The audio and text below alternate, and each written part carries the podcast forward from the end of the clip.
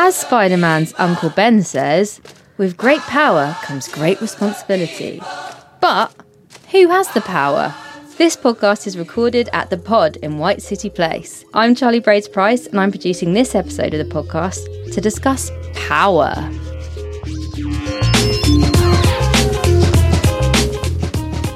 Who do you think, Ruby, is the most powerful person in our country, or in fact, in the world?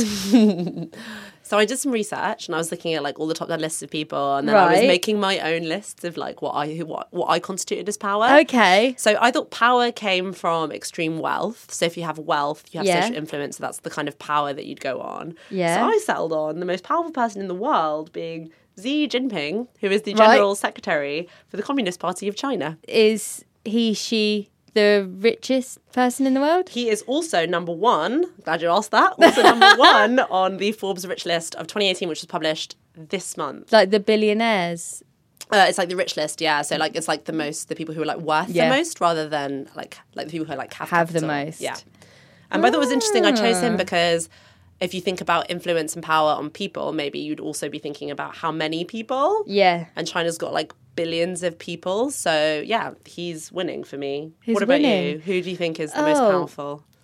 Well, I thought, I thought it must be Donald Trump.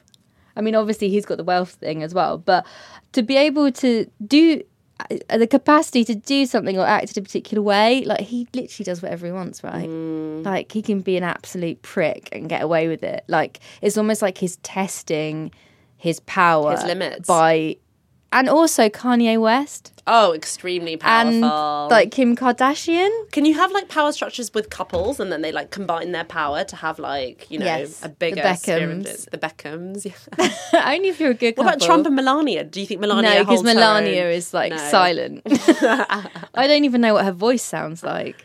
Do you know what her voice I was going to do an like? impression, but that would have been really bad. Don't do an impression if you really know. No, I won't do one then. It also might sound a bit racist. Okay. Um, but um, do you feel like you're powerful? uh, I don't ever feel powerful unless I am given power.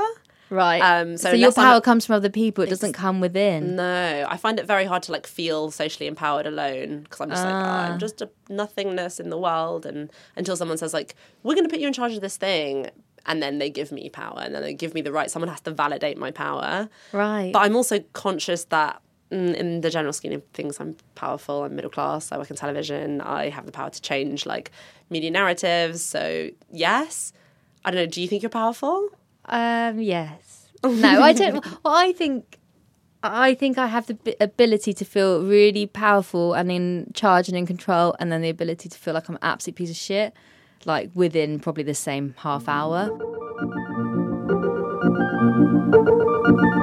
And now, a definition. The definition of power is twofold. One, the ability or capacity to do something or act in a particular way. For example, we have the power of speech, being able to talk, or more interestingly, the power of privilege. What does your privilege allow you to do? Two, the capacity or ability to direct or influence the pe- behavior of others or the course of events. Yeah, so people who own things can fire or hire, can create laws. The people right at the top of like all social hierarchies. And influence all of us. Influences. What about like social influences? Are they like powerful Yeah. people as well? That's a form of power. Hmm. It's all a form of bloody power, isn't it? Breaking it down for the first part of that argument, the ability to do something and act in a particular way, I think that's quite interesting because that's more about what the individual feels like they can do within themselves. Hmm. Sometimes I like to test my power by behaving in a weird way, right? Yeah. like being at work and doing something weird. Like today, I just left at half past four. And I was having a meeting outside the office, but I was like, I'm not going to tell anyone where I'm going and just see if anyone questions me on it. Mm, Yeah, I sometimes take hour lunch breaks, like really take them, like go meet someone. like, let's see, because it's like I guess I bet Trump would take an hour lunch break if he wanted to. Can you imagine Kanye being like, I left the studio half an hour early, so I'm really powerful. cheeky. Yeah, like who cares? So I get what you're saying is like it's testing the limits of of like where you could take it. Like, Mm. so you're saying that it is hierarchical and we're like on one level, Yeah. and we're like testing to see whether the powers above us would bring us down back to size and be like, actually, you can't take that lunch break. Actually, you should be leaving at six. Yeah, and it's like testing your power boundaries like a toddler does. Mm. Like pushing their mum, asking why, why, why, why do I have to do this? And that's like Kanye. So those with more power have more freedom. Yeah. Yeah? Yeah, I agree. Yeah. Yeah. what about the Queen? I think she does just through her status. I think the influence of the royal family is massive, as we've seen from the royal wedding. The royal wedding. Did you watch it? I was in Ibiza, so no. Oh, Um, have you seen it though? I, like I watched online? it and then I watched them kiss, and then my mum's really into it because they're an interracial relationship, and Yeah. I'm in an interracial relationship. And it, my mum called me in Ibiza and was like, "Did you watch? Did you see her dress?" And I hate to say it, I don't give a shit. Do you not? And I wish I could be more um, like community and like British about it, but I think there's so many more important things to be talking about, and I just think it's like a terrible like disguise for something. Although people are like, "Oh, it's happy news," it's like, no, there's other happy news happening. Like, With just normal people.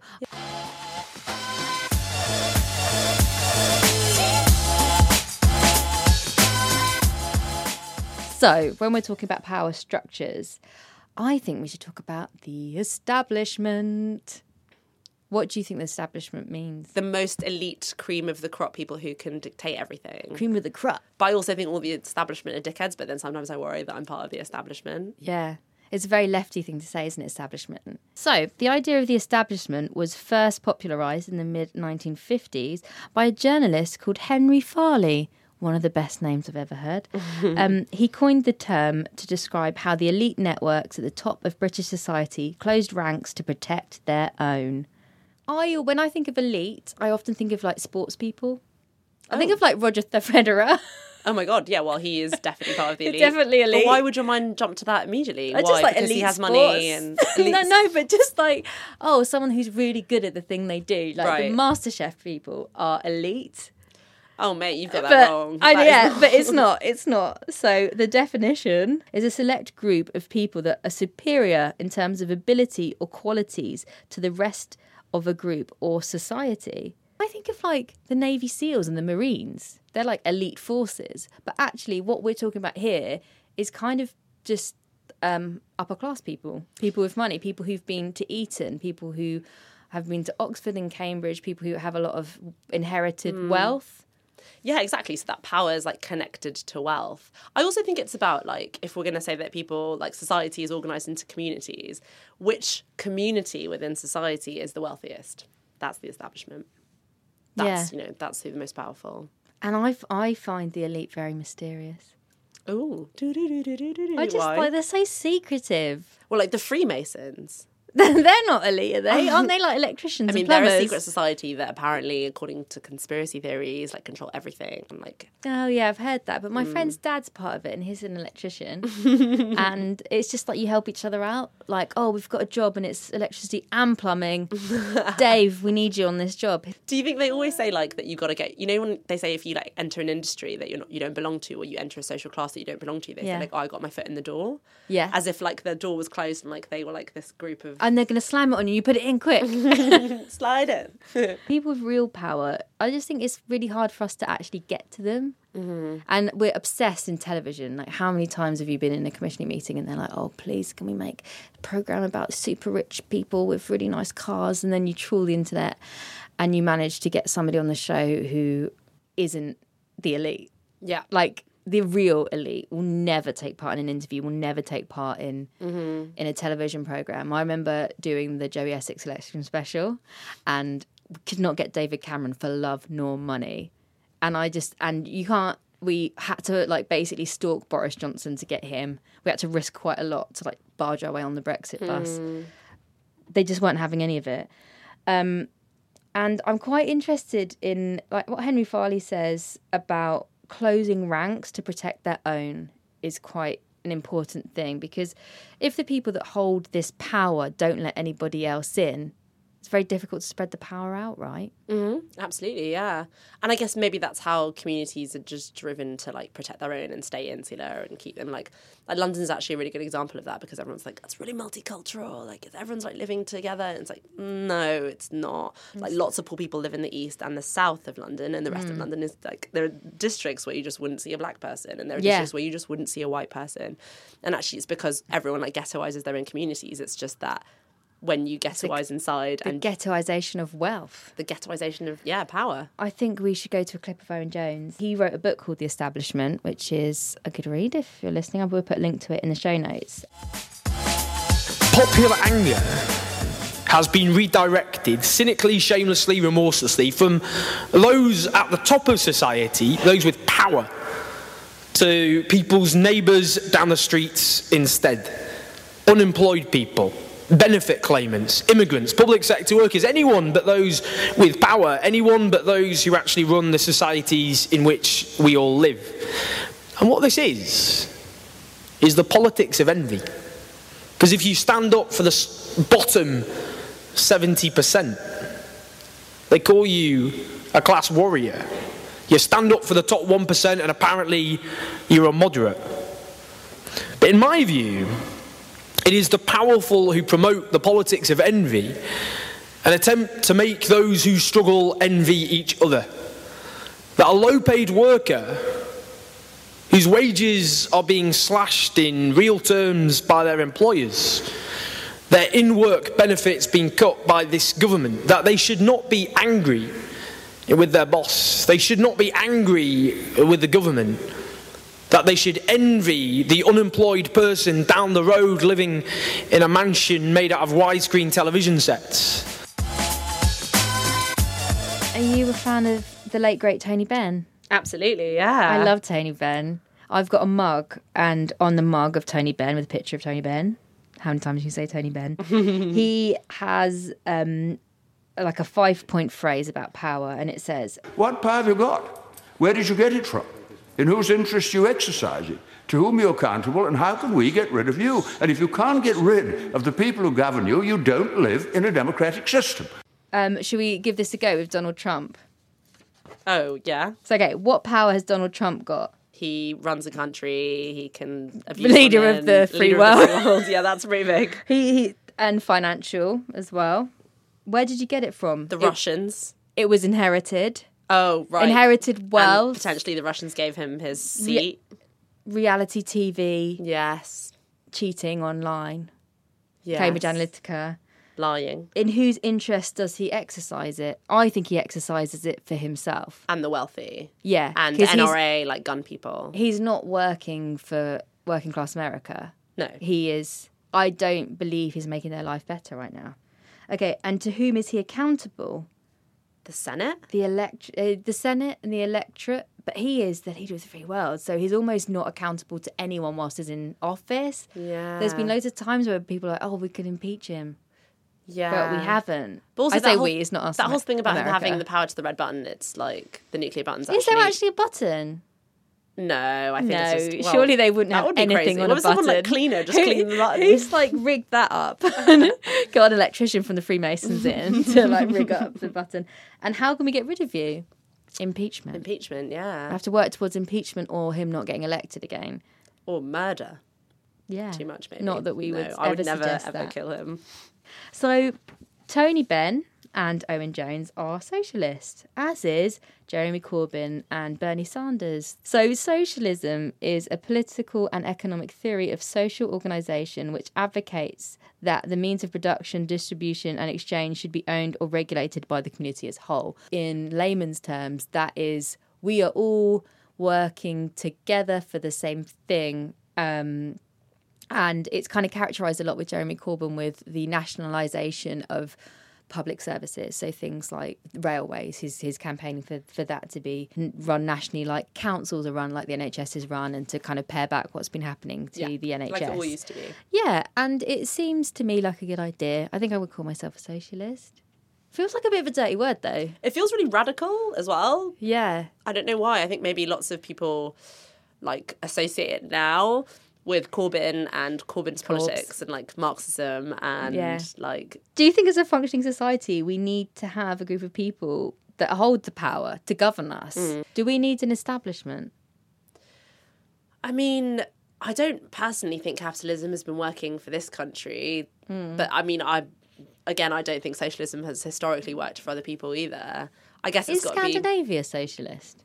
Mm, no, not really. They The have like they're companies. more um They only they're more towards socialism, but I mean, they still they're still like capitalist to a sense, right? Because they still Yeah. like pay really high taxes in order to have that welfare state to support everybody. Yeah. So everyone just gets paid more.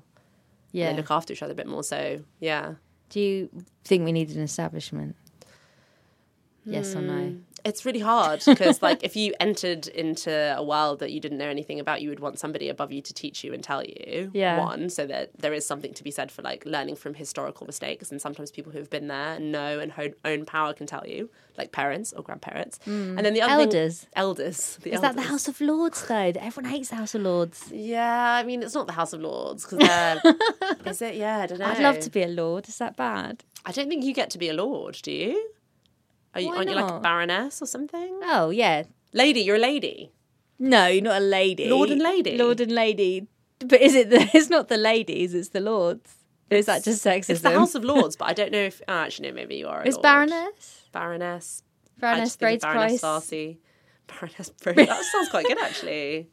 Baroness other thing- Pabani. We could sit together in We those could. red I seats. know. We're really old, should we do that? That, feels, Yeah. that feels like a pretty good. Can we both talk have the grey establishment hair there. and like buns on the top of our head I and like little wear, like, glasses of chains on still colourful dungarees. and, Yeah. like- um, but I was going to say the other thing about sexism that I never think works as well is this whole idea of like the community having one voice. Yeah. Especially in Britain right now, when everything is so incredibly fractured So and we're so divided. divided. Like, how can we pretend we're doing stuff for communities when we're not even like connected to communities? Mm. Like, even you and I, we want to do stuff for women of color, women, working class women, and yes, we we are trying to do that within our free time. But day to day, we mix with like telly people, TV like, privileged people. Exactly. And you start living a real middle class lifestyle. Yeah. Where an Uber is just, I just order that. And then you're like, God, when was I so into like avocados and toast? That's weird. It's nice though. it is nice. It's all right It to is like nice But food. you and I always talk about like feeling like social climbers. Like for us, it's like, oh, we made But it. everyone does. Everyone feels like that. Everyone comes into TV and is like, "I'm I, I, my my dad was a mechanic. It's like you know I shouldn't really be mm. here." It's like you went to Oxford, didn't you? Yeah, yeah. But I was like the first one in my family to go to university. It's like well, if you look at the rates of people going to university, most of us were the first people in our family to go to university. like so many more people went to university in the late noughties than they did in the eighties when our parents would have been there. So Yeah, doesn't work. doesn't work. It's complicated.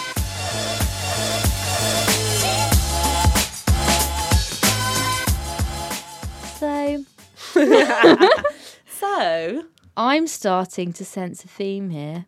All the people that we've spoken about in terms of the elite, the establishment, are mainly or all men, specifically white men. Everyone we've spoken to, everyone we've oh no, you're Jinping. Jinping, Yeah. the only non-white man, but we we we don't know much about him. I want to talk about the power of the patriarchy. I think we definitely need a definition for patriarchy Yeah. because it's a phrase I band about way too much, if I'm honest. Mind the gap. patriarchy, a system of society or government in which men hold the power and women are largely excluded from it. Largely. So I think it's really important to note here that when we talk about patriarchy, especially amongst kind of feminist circles, are we a feminist circle? Are we in this circle? Um, we, more of a line. We're not talking about like men versus women, not all men versus all women. We're talking about powerful men versus everybody else. and maintaining those structures as well. So like it's not just about men and women; it's about women also can can like support the patriarchy. You know that is something women can do by, uh, you know, like saying that it's okay for her partner who or someone who's her colleague to earn more than her because Yeah. she's had a child. Like that is. That is for me is reinforcing the patriarchy and not allowing all the e- equality to happen. and also not backing herself. Oh, and I know I'm really guilty of feeding the patriarchy, and I don't mean to, but I think, you know, the patriarchy is an army that has outposts in your head. exactly. said that? That was great. Someone said that. I like that. that. it's it's deep rooted. Yeah. this power structure, and I think learning about patriarchy in my feminist awakening it was the hardest thing to really digest and take in. And like once you learn it, you can never unlearn it.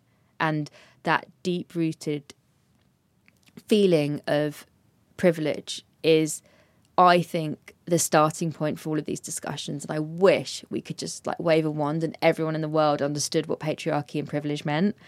And then we can have conversation because I feel like so much of our conversations are proving sexism, misogyny, mm. Um, chauvinism and patriarchy. But that's when if we all just understood it, we could just start again. I think people do understand it and they benefit from it, and that's why they're not they're unwilling to discuss it because Yeah. they are the purveyors of power. They're the people who own that. They can continue on. Why would they want to dissect it? And then they feel threatened. Their power is threatened by women talking about how structures make us unequal. Because they're like, well, well, I'm good. I'm good from this top seat. Like, don't fuck that up for me. Um, and you can see why they'd be scared. You can see because it would be like somebody coming up to you and being like, you know what, white women, they've got it too easy. What we need to do is just we need to get rid of the white women. Like you know, you'd be like, whoa, whoa, whoa, whoa, whoa, because everyone doesn't understand like their privilege, and then they're like, kind of, it's much more fragmented than that, yeah. Where is the patriarchy, Ruby? It's everywhere, right? It's like within me, it's within you. it's like the Holy Spirit. yeah like I, I think similarly when i had my like feminist awakening i was just really into like like the stats behind things Yeah. and that's when things really started to blow my mind like yes mostly i was employed by like white middle class oxbridge people yeah. and i felt really good because i felt like i was in like some The club. You yeah, feel I was in a social accepted by club, them. exactly um, but then when you stop and think about why those people are holding power and who employs them and who's at the top of the food chain yeah. and you start looking at numbers and it's just like it's so devastating to be young and ambitious and growing up in like one of the most free multicultural cities in the world and still feel like you're not equal Yeah. that's when you're like holy shit the planet has a problem like the other day we were talking about like how how much how much percentage of the world do you think is sexist um, and it's the majority. Like, Oh. of course, right? We we live in this place where we think it's okay, and we still have problems with it. Yeah. So, like, it's for me, the patriarchy is everywhere. And, and you remember that lady that came over? Where was she from? so random. What lady? no, do you remember? She was like a, um, I want to say she's like in UN or something. She did like a study of Britain, and she was like, it was actually about something else, but her main findings were like, Britain is literally the sexiest place I've ever been. Oh yeah, yeah. I mean, like the levels of sexism in this country. And I think it was when page three was still running, and she's like, "What the hell is this? What are you guys doing?" Um, it, we all like to deny it's there, and I. It's like with the establishment. It seems quite mythical, and I'm quite aware that on this podcast so far, we've really spoken very broadly and almost philosophically about all of this. And it's like, I don't know, it's like the Holy Spirit, it's everywhere. and how do we get it? It's such a hard thing to tackle. I mean, I agree with you that it's it's we've been talking about it quite theoretically and it's abstract, but I don't think it's like an invisible thing. There are like actual physical things that we can say like that is because of the patriarchy and that is because Yeah, of the patriarchy. true. Like right to women's bodies in Ireland. Yes. That is because of the patriarchy. Yeah. And That systems is- in place that make sure women are excluded from rooms, like golf clubs in Britain that women can't attend Ah, do you still, think we should or strip clubs where we were talking about like they always have like business meetings there. Like women are taken out of conversations and it's been really weird seeing like women have their own conversations and men feel now threatened by that. Yeah. It's like, well, we couldn't fucking come into yours. So like why can't we just do it ourselves? Do you know what? The last time I felt the patriarchy was a couple of days ago, and I sent um, a pitch for a documentary that I wanted to make. Um, and it was focused on women, and it was the male executive that I sent it to said to me that he felt like I was too personally connected to the subject matter to direct it. I thought, Is that what they said to Reggie Yates? Is that what they said to Louis Theroux? Is that what they said to like so many males who author documentaries across broadcast? Like, when was the last time you um, felt the patriarchy? oh, I'm currently working a job which is so like male dominated. Um, Too many dicks in the dance floor. There's so many dicks in the room all the time. uh, but I'm also cutting uh, a TV series for Channel 5 that's about the police and all the police in North Yorkshire. So it's just like white men that I'm editing all day, white men that are giving me advice and taking over my job. And I've never felt more like there is no woman here that I can turn to to talk to about this. At every level above me is a white man. So right now, I feel it every fucking day. It weighs down on me. And I don't know how to smash it except to quit. And that doesn't Smash feel the like right. patriarchy. Political writer Laurie Penny writes in Teen Vogue The patriarchy is so scared of women's anger that eventually we learn to fear it too. We walk. We walk around as if we are bombs about to go off, worried about admitting how livid we are, even at ourselves. Interesting. Just a quote I thought I'd put in. I Laurie, it was- Laurie Penny's a G. I love her. Laurie Penny is radical as fuck. Mm. I her, her book, the unspeakable things. I learned a lot about patriarchy within that, and I found it really enforcing my own anger and my own frustrations with it because I think that sort of the sort of power that is ingrained in your soul where you feel like as a woman you cannot be angry you need every single thing you say to be backed up because people are going to discredit you and disbelieve you people are going to assume that you're not funny that you're not smart that you're not as good as You're the men around is you like a really big one. I've always felt that, like that I should always be worried about like sounding intelligent. When actually, Yeah. I meet so many men who sound like total idiots, and they mm. don't mind. we're always talking about powerful women and try like striving to be one. Like it's the big thing about yeah, powerful women. We're gonna all be powerful women. That's what we want. Power. When do we want it? Now. um, so my most powerful woman is Oprah. So if you don't know who Oprah is, who the hell are you? But she's um, she is a talk show host, actress, producer, and philanthropist. Philanthropist. She's best known for her talk show, The Oprah Winfrey Show, which I grew up watching. Um, the highest rated television program of its kind in history between 1986 and 2011. She's dubbed as Queen of All Media, and she was the richest African American of the 20th century, North America's first multi billionaire black person, and has been ranked the greatest black philanthropist. I can't say that word in black history. Um, several assessments rank her as the most influential woman in the world. Like I've just seen pictures of a house, man, and it's massive. And like, I just think if Oprah ran for president, she'd get it mm-hmm. hands down. She'd just get it in an mm-hmm. instant. And yeah, socially, I think she's great. Old Oprah. Yeah, no, I, I- love Oprah. I totally love love Oprah, but like I don't know how much like main like mainstream like like, Is for it- younger people Yeah. is like for like even my like even me, I'd probably have to like had have had to We're do the some same research generation. Oprah. Only two year difference. Yeah, but I guess Oprah is probably more symbolic of women that are like a little bit older than us, maybe. yeah. Um, but I loved the speeches that you're about to play because like that, the one that she did at the Golden Golden Globes with Reese Witherspoon was just like really inspiring. What I know for sure is that speaking your truth is the most powerful tool we all have. And I'm especially proud and inspired by all the women who have felt strong enough and empowered enough to speak up and share their personal stories. Each of us in this room are celebrated because of the stories that we tell. And this year, we became the story. But it's not just a story affecting the entertainment industry. It's one that transcends any culture, geography, race, religion, politics, or workplace. So I want tonight to express gratitude to all the women who have endured years of abuse and assault because they, like my mother, had children to feed and bills to pay and dreams to pursue.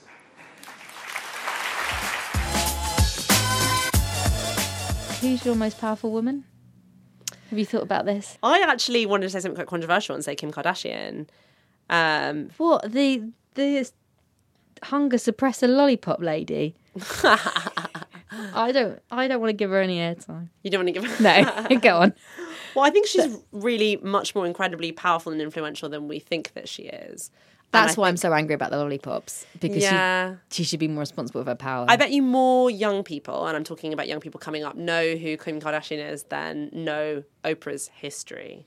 They might know Oprah of Oprah and might have their like her in their mind, but knowing where Oprah's come from to where she is and the things that Oprah has done and owned and created Mm. and been part of.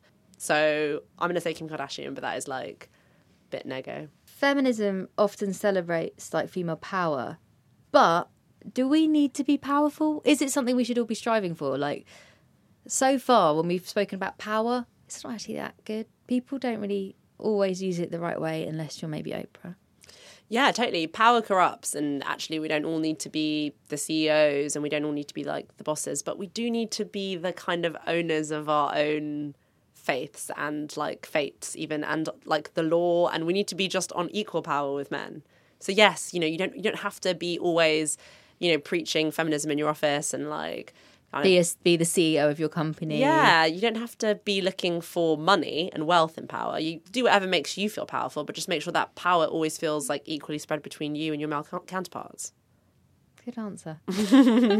yeah, I I just I crave power. Me too, I'm Because so power I'm hungry. I'm an absolute ego- egotist. Yeah, Is that a I word? mean, we have our own podcast, so like, yeah, we love probably. ourselves a bit too much. like whenever I think, you know, when you think of like an idea or something for work, I always just feel, oh my god, when I collect my BAFTA for that, it's going to be amazing. and I think about my speech and I think about what I'll wear. Yeah, I mean, I can't tell you how important that is because that like G's me up when you talk Yeah. about that. Because like we work in an industry where that potentially could happen to us, and it's way more important for us to be ambitious and keep pushing. Because if we didn't want any of it, we wouldn't be here. So I think it's good. When I was a kid, I used to fantasize about being prime minister. Is that a weird thing to think about? No, I think that's great. You know, like when you're just like sitting on a bench, like daydreaming. Yeah. Just daydream about the amazing speeches I'm going to make in the House of Commons. I always wanted to be like general secretary of the UN. Oh, that's a re- that's, a all, all that those is general secretaries job. of the UN have been like really cool. I mean, Yeah. it's never gonna happen for me. That's good because you know people like fantasize about I don't know being in a film with a nice actor Oh yeah, I. I also want to sleep with Ryan Gosling on screen. on screen. just it's really awkward with all the crew around and you've Yeah. got like a funny vagina cover on, just bumping into each other, hoping you don't get wet and he doesn't get hard. Go. So finally, I want to talk about money. Money, money, money. I think it's the first thing that a lot of people think about when they think about power, sports cars, chicks, sexism. Um, so last week I saw a tweet from pod, uh, podcaster and author Emma Gannon. So she said, We need more rich women. There are five women in the top 33 on the 2018 Sunday Times Rich List. Less than 12% of the world's billionaires are women in Forbes' annual World Billionaires ranking. Most of them have in- inherited money. And she's right. I think there certainly isn't as many rich women as there is rich men.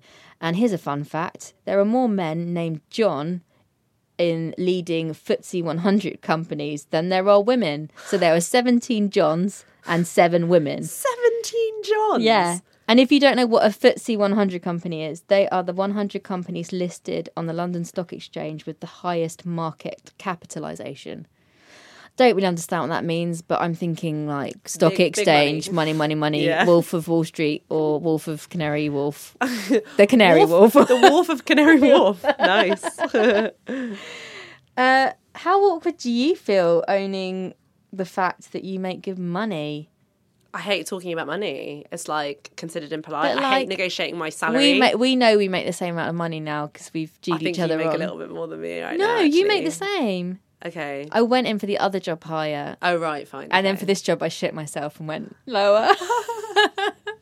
I was offered Well- two jobs, one with more money, one with less, but I wanted the one with less. I asked for less because I wanted it more. Yeah, that's fine. But I mean, we're always negotiating our salaries in television, right? Every three Mm. months, we have to renegotiate them and talk about them and talk about money. And I like it's so awkward. It's like I know that I've done two jobs now where I've been severely underpaid. Yeah. Uh, especially because I know one of them, the man who was doing the job before I took it, is a friend and got drunk at a wedding and told me how much he was on. Is that my wedding? Is It was at your wedding. Oh, don't talk about money at my wedding. Do you know what? I think I spoke to him about money at my wedding. Yeah. I don't, I don't think I feel awkward about earning money. Like, again, I'm like social climbing in my mind, and my parents would be like, well Mm. done, you are in television and you're still able to eat.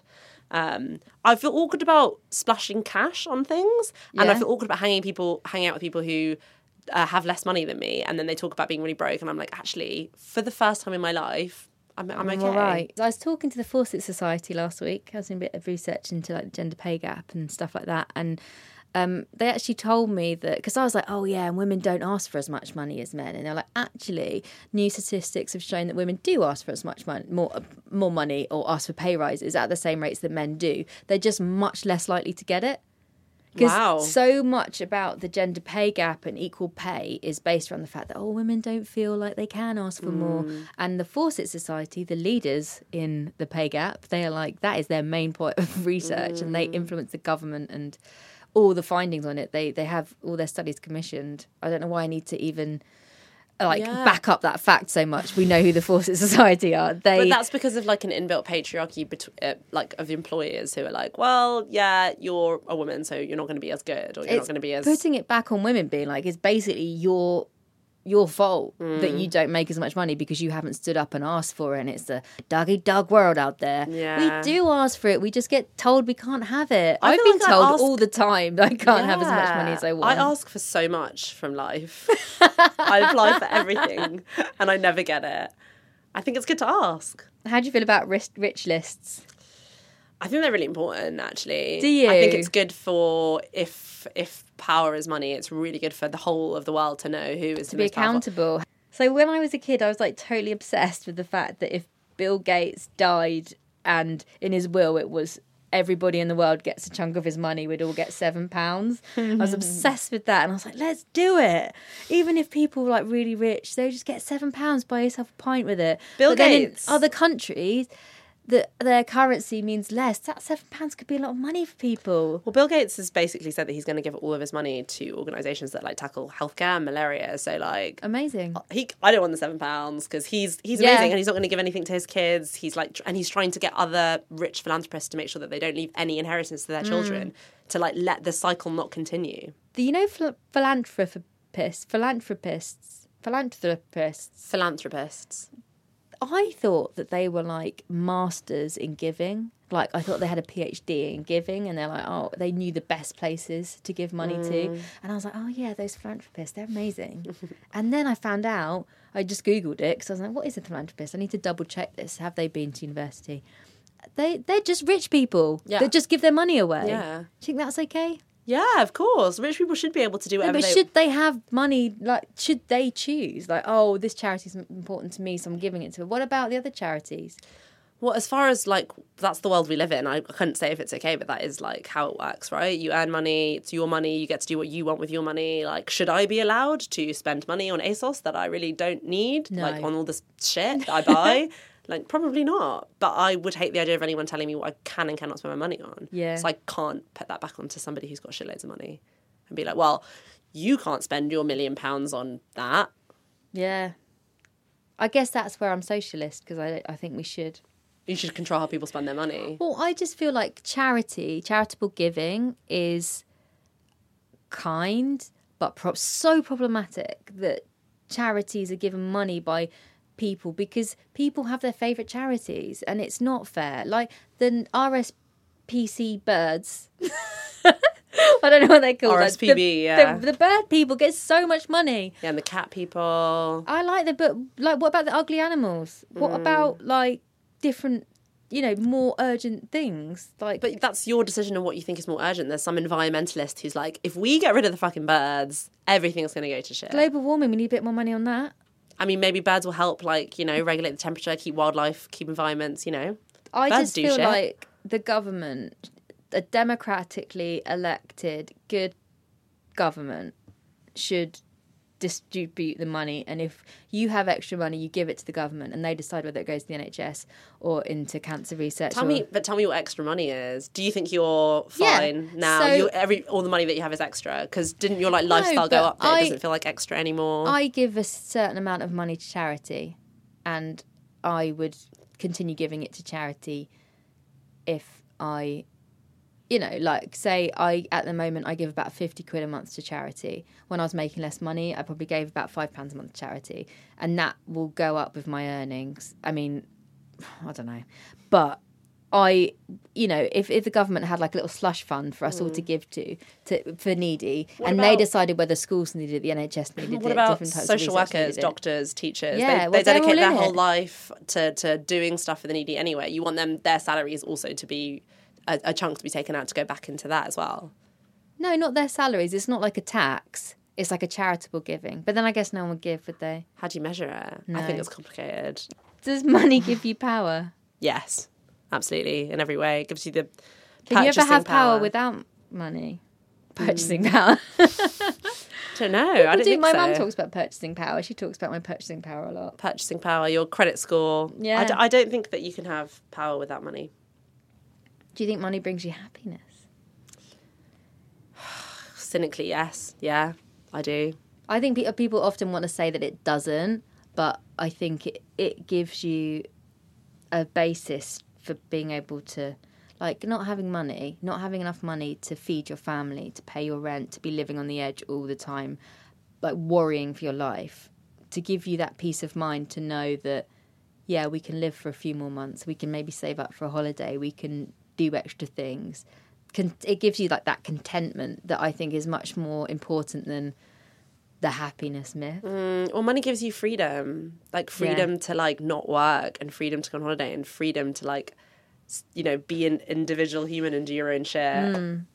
Yeah, so that would make me happy. Like freedom would make me happy. But then power makes you happy then. yeah.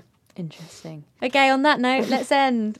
Woo! Thank you for listening for to the DAS podcast. This podcast has been brought to you and recorded in the pod in White City Place, which has been very exciting. Thank you, Claire, for listening to us. Thank you for having us. It was She's been recording us. That's probably why we sound a little bit better this this time than we Maybe we normally just sound really nervous because we're like, there's somebody else here. I wonder if she's judging us.